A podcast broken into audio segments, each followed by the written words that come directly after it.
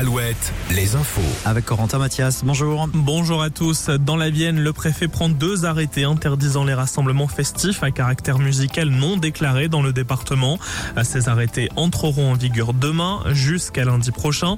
La préfecture disposerait d'informations selon lesquelles une rave party pourrait rassembler plusieurs milliers de personnes ce week-end dans le département de la Vienne. À Bordeaux, une gérante de boutique en ligne de produits cosmétiques jugée aujourd'hui. Elle est jugée pour exercice illégal de la médecine et importation illicite de médicaments. Elle vendait notamment du Botox et de l'acide hyaluronique. Les ventes non déclarées au fisc ont représenté près de 400 000 euros de chiffre d'affaires sur 2 ans. La mise en cause risque jusqu'à 5 ans de prison et 375 000 euros d'amende. La ligne TGV Paris-Lyon, la plus fréquentée d'Europe, va être fermée pendant 4 jours en novembre prochain en raison de travaux. Cela impactera bien sûr les nombreux passagers entre le 9 et le 12 novembre prochain.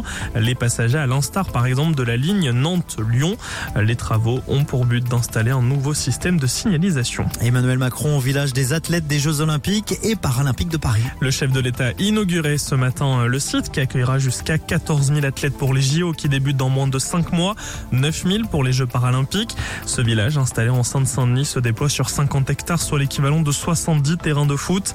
Après les Jeux, ce site sera transformé en quartier pouvant accueillir 6 000 habitants. Toujours dans le domaine du sport, du rugby, ce soir avec la 22e journée de Pro D2.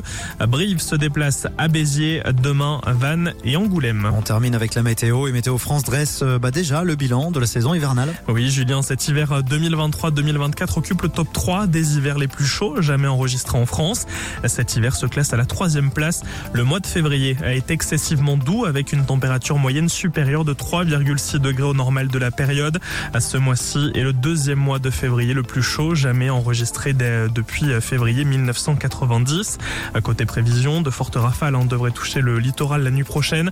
Averses et nuages se partagent encore le ciel. Ce sera à nouveau le cas demain. On relève en cette fin d'après-midi 8 degrés à Pontivy et Brest, 10 degrés à Cholet, 11 à Tours et Saumur. Merci Corentin. À tout à l'heure pour un nouveau point sur l'actu. Ça sera à 18h sur Alouette.